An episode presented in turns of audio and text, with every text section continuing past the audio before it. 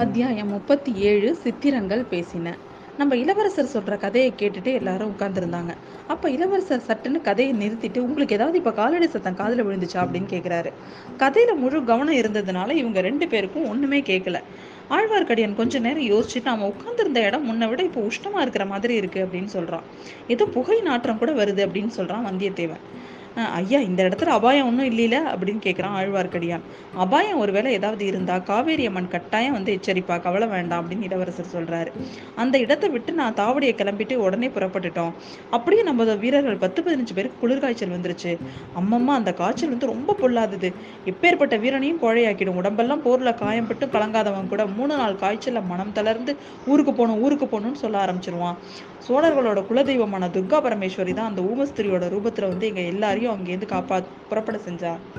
அப்படின்னு சொல்லிட்டு அவர் சொல்றாரு. அதுக்கு பிறகும் என்னை வந்து அந்த அம்மா கைவிடலை. நான் போகிற இடத்துக்கெல்லாம் அவளும் தொடர்ந்து வந்துகிட்டே இருந்தா. வனவிலங்குகள் மலைப்பாம்பு மறைந்திருந்த எதிரி இந்த மாதிரி பல ஆபத்துகள்லேருந்து என்னை அவ காப்பாத்தினா. திடீர்னு எப்படி வருவா அப்- எப்படி வருவாளோ அப்படியே மறைஞ்சிருவா. கொஞ்ச நாளைக்குள்ளேயே இந்த அம்மாவோட தேவியோட முகபாவ முகபாவம் சைகைகள் இது இதெல்லாம் அவங்கள என்ன சொல்ல வராங்கங்கிறத எனக்கு புரியிற சக்தியை நான் வந்து எனக்கு கொஞ்சம் கொஞ்சமாக நான் கற்றுக்கிட்டேன் அவங்களுக்கு சைகையெல்லாம் நான் கற்றுக்கிட்டேன் பெரும்பாலும் அவங்க என்ன நினைக்கிறாங்களோ அதை கூட என் மனசு தெரிஞ்சுக்கும். அது மட்டும் இல்லை அந்த மாதரசியை கண்ணால் பார்க்காமலேயே அவங்க பக்கத்தில் எங்கேயாவது இருந்தாங்கன்னா கூட அதை நான் வந்து உணர ஆரம்பிச்சிட்டேன். இப்போ கூட அப்படின்னு சொல்லிட்டு சரி இப்போ உடனே நீங்கள் எல்லாரும் உங்கள் படுக்கையில் படுத்துக்கோங்க தூக்கம் வரலைன்னா கூட தூங்குறது மாதிரி இருங்க சீக்கிரம் சீக்கிரம் அப்படின்னு சொல்கிறாரு அந்த மாதிரி எல்லாரும் போய் அவங்கவுங்க படுக்கையில் படுத்துக்கிட்டாங்க கண்ணை மூடிக்கிட்டு படுத்திருந்தாங்க. அவங்க பார்த்துக்கிட்டே இருக்கும்போதே நிலா வெளிச்சத்துலேருந்து நிலா வெளிச்சம் வந்த அந்த பலகனி அந்த இது வழியாக ஒரு உருவம் வந்து நின்றுச்சு அந்த அந்த மாளிகைக்கு எதிரில் பார்த்தா அதே ஸ்திரீயோட உருவம். ரொம்ப மெல்லிய குரலில் உசு உசுன்னு சத்தம் செஞ்சுது. அருள்மொழிவர்மர் உடனே எழுந்து அந்த பலகரி பலகனி ஓரமாக போய் நிற்கிறாரு வெளியில் இருந்த உருவம் ஏதோ சைகை செய்யுது. இளவரசர் வந்து அந்த அறையில் படுத்திருந்த தன்னோட தோழர்களை சுட்டி காமிக்கிறாரு. அவங்க சைகை பாஷையில் ஏதோ திரும்பவும் ரெண்டு பேரும் பேசிக்கிறாங்க. உடனே அருள்மொழிவர்மர் தோழர்கள் ரெண்டு பேரையும் தன்னை என்னை தொடர்ந்து வாங்க அப்படின்னு சொல்லிட்டு அந்த மாளிகையிலேருந்து வெளில வர்றாரு. அந்த மூதாட்டி போகிற வழியிலேயே இந்த மூணு பேரும் மௌனமாக போகிறாங்க ரெண்டு புறமும் நிறைய மரங்கள் அடர்ந்து இருள் சூழ்ந்திருந்த பாதையில அவங்க ரொம்ப தூரம் போனதுக்கு அப்புறம் திடீர்னு நிலா வெளிச்சம். அங்க ஒரு அதிசயமான காட்சி.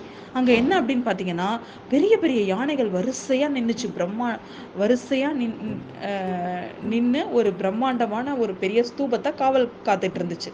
அதை பார்த்ததுமே வந் வந்தியத்தேவனோட மூச்சே நின்னுடும் போல இருந்தது. அந்த மூதாட்டி கொஞ்சம் கூட தயங்காம யானை கூட்டத்தை நோக்கி போயிட்டு இருக்காங்க. ஐயோ இது என்னது இவங்க இப்படி போறாங்களே அப்படின்னு சொல்லிட்டு சொ- பார்த்துட்டே இருக்கும்போதே ஆழ்வார்க்கடியான் வந்து சொல்றான் அந்த யானை சிலைகள்லாம் எவ்வளவு தத்ரூபமா இருக்குங்க பாத்தியா? பாத்தியா? அப்படின்னு கேக்குறான். அப்பதான் அது சிலைன்னே நம்ம வந்தியத்தேவனுக்கு தெரியுது. ஒன்னோட ஒன்று நெருங்கி இடிச்சுக்கிட்டு அந்த மலை மாதிரி இருந்த ஸ்தூபத்தை தாங்கிட்டு இருக்கிறது மாதிரி அமைக்கப்பட்டிருந்த அந்த யானை சிலை ஒவ்வொன்றும் பார்த்தீங்கன்னா நீண்ட தந்தம்.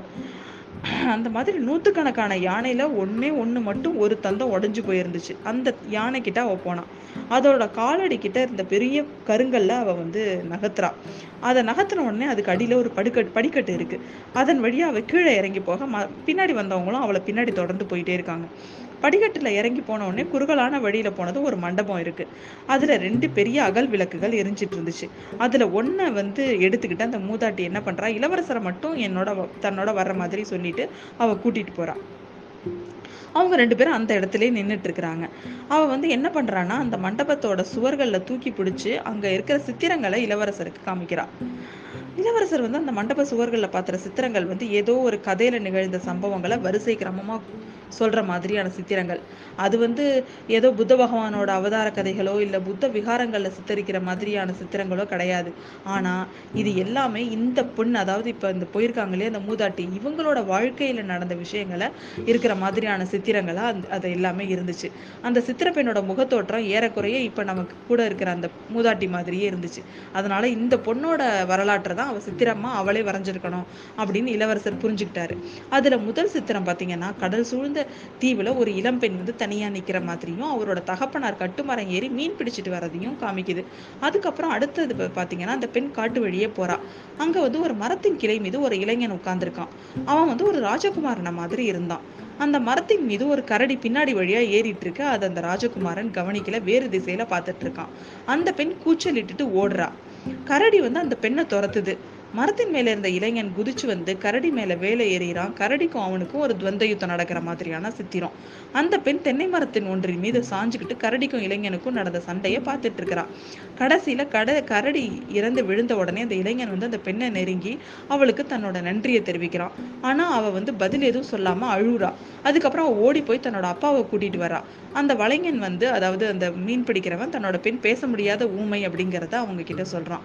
ராஜகுமாரன் முதல்ல ரொம்ப வருத்தப்படுறான். அதுக்கப்புறம் வருத்தம் நீங்கி அவளோட ரெண்டு பேரும் ஃப்ரெண்ட்ஸ் ஆயிடுறாங்க.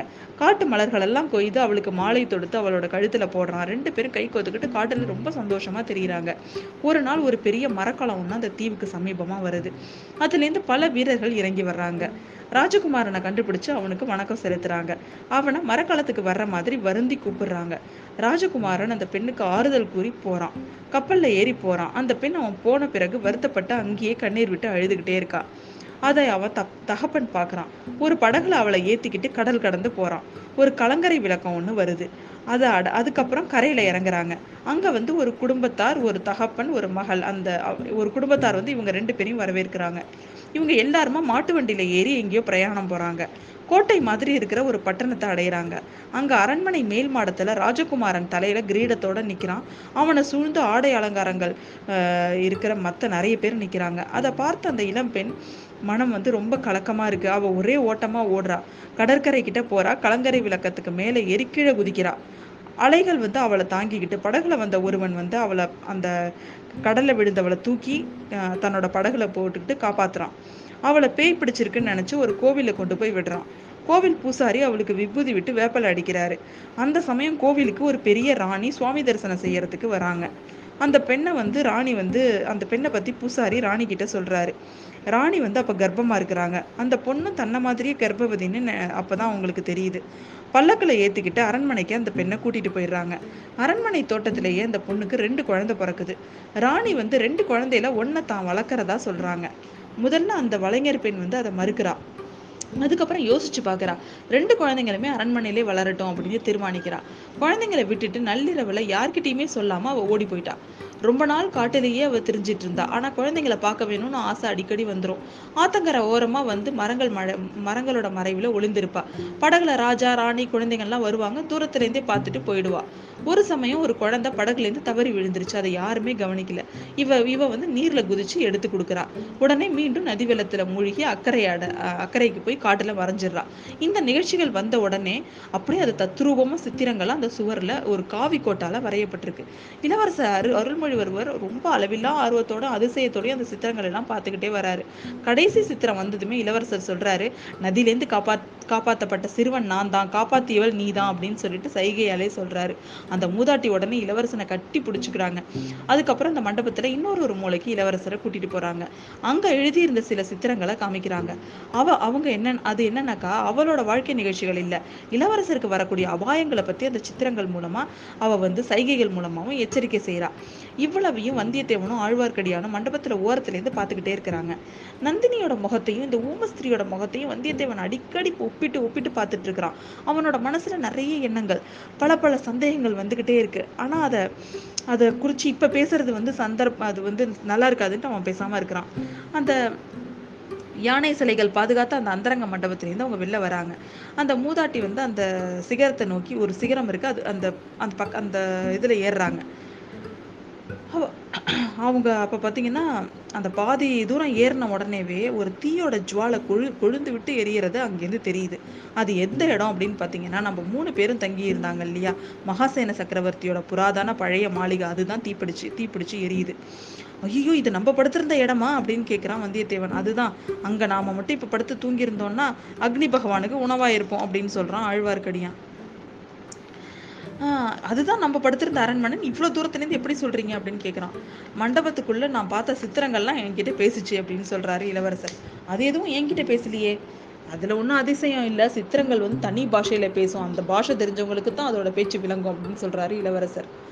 அந்த சித்திரங்கள் உங்களுக்கு இன்னும் என்னென்னலாம் சொன்னுச்சு அப்படின்னு சொல்லி கேட்குறான் வந்தியத்தேவன். என்னோட குடும்ப சம்பந்தமான பல ரகசியங்களை அது சொல்லுச்சு. இந்த இலங்கை தீவை விட்டு உடனே வ- போயிடும்படியும் அது சொல்லுச்சு அப்படின்னு சொல்லி சொல்கிறான் சித்திரங்களோட பாஷை வாழ்க. வைஷ்ணவரே என் கட்சி தான் ஜெயிச்சுது அப்படின்னு சொல்றான் வந்தியத்தேவன். இளவரசரே சித்திரங்கள் அத்தோடு நிறுத்தல. இலங்கையில உள்ள வரையில கூரையின் கீழே படுக்க வேண்டாம். வீடுகள் ஓரமா நடக்க வேண்டாம். மரங்கள் அடியில போக வேண்டாம்னு சொல்லலையா அப்படின்னு கேட்கிறான் ஆழ்வார்க்கடியான் சரியா சொன்னீங்க. உங்களுக்கு எப்படி தெரிஞ்சுது அப்படின்னு கேட்கிறான் நீங்க சித்திரங்கள் பாஷை தெரியும். அடியனுக்கு அபிநய பாஷை தெரியும். உங்கள் குலதெய்வம் உங்ககிட்ட பேசிட்டு இருந்தபோது அந்த தெய்வத்தோட அபிநய அபிநயத்தை நான் பார்த்துட்டு இருந்தேன் அப்படின்னு சொல்கிறான் ஆழ்வார்க்கடியான் ரொம்ப சந்தோஷம். இரவு இன்னும் ஒரு ஜாமான் தான் மிச்சம் இருக்கு. இந்த ஸ்தூபத்தோட உச்சியில் ஏறி கொஞ்ச நேரமாவது நம்ம படுத்து தூங்கிட்டு பொழுது விடிஞ்சதும் புறப்பட்டுருவோம் அப்படின்னு சொல்கிறாரு இளவரசர். மறுநாள் சூரியன் உதய உதயோட உடனே என்ன பண்ணிடுறாங்க? இவ்- இவன் நம்ம வந்தியத்தேவனுக்கு வந்து நல்ல தூக்கம். எப்போதும் போல இந்த மாதிரி சமயத்தில் அவன் தூங்கினான்னா அவனுக்கு முதல் நாள் நடந்த நிகழ்ச்சி. எல்லாம் கனவு வரும். அதே மாதிரி தான் சதிகாரர்கள் தீ வைக்கிறவங்க ஊமை செவிடு மரத்தில் ஏற கரடி பேய் பிசாசு புத்த பிக்ஷு மணிமகுடம் இந்த மாதிரி குழப்பம். ஒரு கனவு நம்ம வந்தியத்தேவனுக்கு இவன் எந்திரிக்கிறதுக்கு முன்னாடியே நம்ம இளவரசரும் ஆழ்வார்க்கடியானும் எழுந்து குளிச்சு கிளம்பிடுறாங்க. அதுக்கப்புறம் பார்த்த உடனே அவனும் இறங்கி அவசரம் அவசரமாக கிளம்புறான். மூணு பேரும் அந்த ஸ்தூபத்திலேருந்து இறங்குறாங்க. நடு வீதி வழியாகவே நடந்து போய் ஒரு பெரிய வனத்தை காட்டை நோக்கி போகிறாங்க அதில் பார்த்தீங்கன்னா ஒரு ஒரு போதி விருட்சம் இருக்குது அதை வந்து மூணு பேரும் வந்து அதை வணங்கிட்டு அங்கேருந்து கிளம்புறாங்க. எவ்வளோ பெரிய அரச மரம் இது. இது வந்து ச தர்மம் வந்து செத்து போய் அதாவது என் அரசர்கள் என்ன ஆனாலும் தர்மத்துக்கு எதுவும் ஆகாதுங்கிறதுக்கான இது வந்து இதுதான். இந்த த- இந்த மரம் வந்து நிலைச்சிருக்கிறது வந்து அதை தான் சொல்லுது அப்படின்னு மூணு பேரும் பேசிக்கிட்டு அதை வந்து கும்பிட்டுட்டு கிளம்புறாங்க. அப்போ பார்த்தீங்கன்னா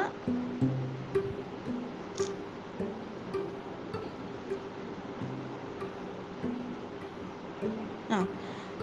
மூணு பேரும் குதிரையில ஏறி அங்கே வந்து மூ மூணு பேர் குதிரையை வச்சுக்கிட்டு நிற்கிறாங்க அவங்க வந்து மூணு பேரும் அந்த வீரர்கள் வந்து இவங்க மூணு பேரும் உயிரோட பார்த்தோன்னே ரொம்ப சந்தோஷம். என்னன்னா அந்த அவங்க எரிஞ்ச இடத்துல இவங்க மூணு பேருக்கு என்ன ஆச்சோன்னு அவங்களுக்குலாம் ரொம்ப கவலையாக இருந்திருக்கு. இவங்க மூணு பேர்கிட்டயும் அந்த குதிரையை கொடுத்துட்டு அவங்க மூணு பேரும் கிளம்புறாங்க. இவங்க மூணு பேரும் குதிரையில ஏறிக்கிட்டு அனுராதாபுரத்தோட ந நகரத்தோட வடக்கு வாசல் வழியாக வெளில வராங்க. அப்போ வந்து பார்த்திங்கன்னா திருவிழா கூட்டமும் அந்த நகரத்திலேருந்து போயிட்டு இருந்ததுனால இவங்களை பெருசாக யாரும் கவனிக்கல. அப்போ வந்து இந்த அசோக சக்கர இவ நம்ம இளவரசர் சொல்கிறாரு இங்கே கொஞ்சம் தூரத்தில் மஹிந்தலைன்னு ஒரு சின்ன பட்டணம் இருக்குது அசோக சக்கரவர்த்தியோட பையன் மஹிந்தர் அப்படிங்கிறவர் முதல் முதல்ல இந்த ஊருக்கு வந்து புத்த மதத்தை உபதேசிக்க ஆரம்பித்தார் அவர் எப்படிப்பட்ட பாக்கியசாலி? எந்த படைகளும் அவருக்கு கிடையாது. அவருக்கு வந்து எந்த நாடு நகரமும் கிடையாது. கொலைகாரர்கிட்ட சிக்காம ஒளிஞ்சு ஒளிஞ்சு போகணுன்ற அவசியமும் அவருக்கு கிடையாது அப்படின்னு சொல்கிறாரு அருள்மொழிவர்மர். அவருக்கு கொடுத்து வச்சிருந்தது அவ்வளவுதான் அப்படிங்கிறான் வந்தியத்தேவன். இளவரசருக்கு சிரிப்பு வந்துருச்சு.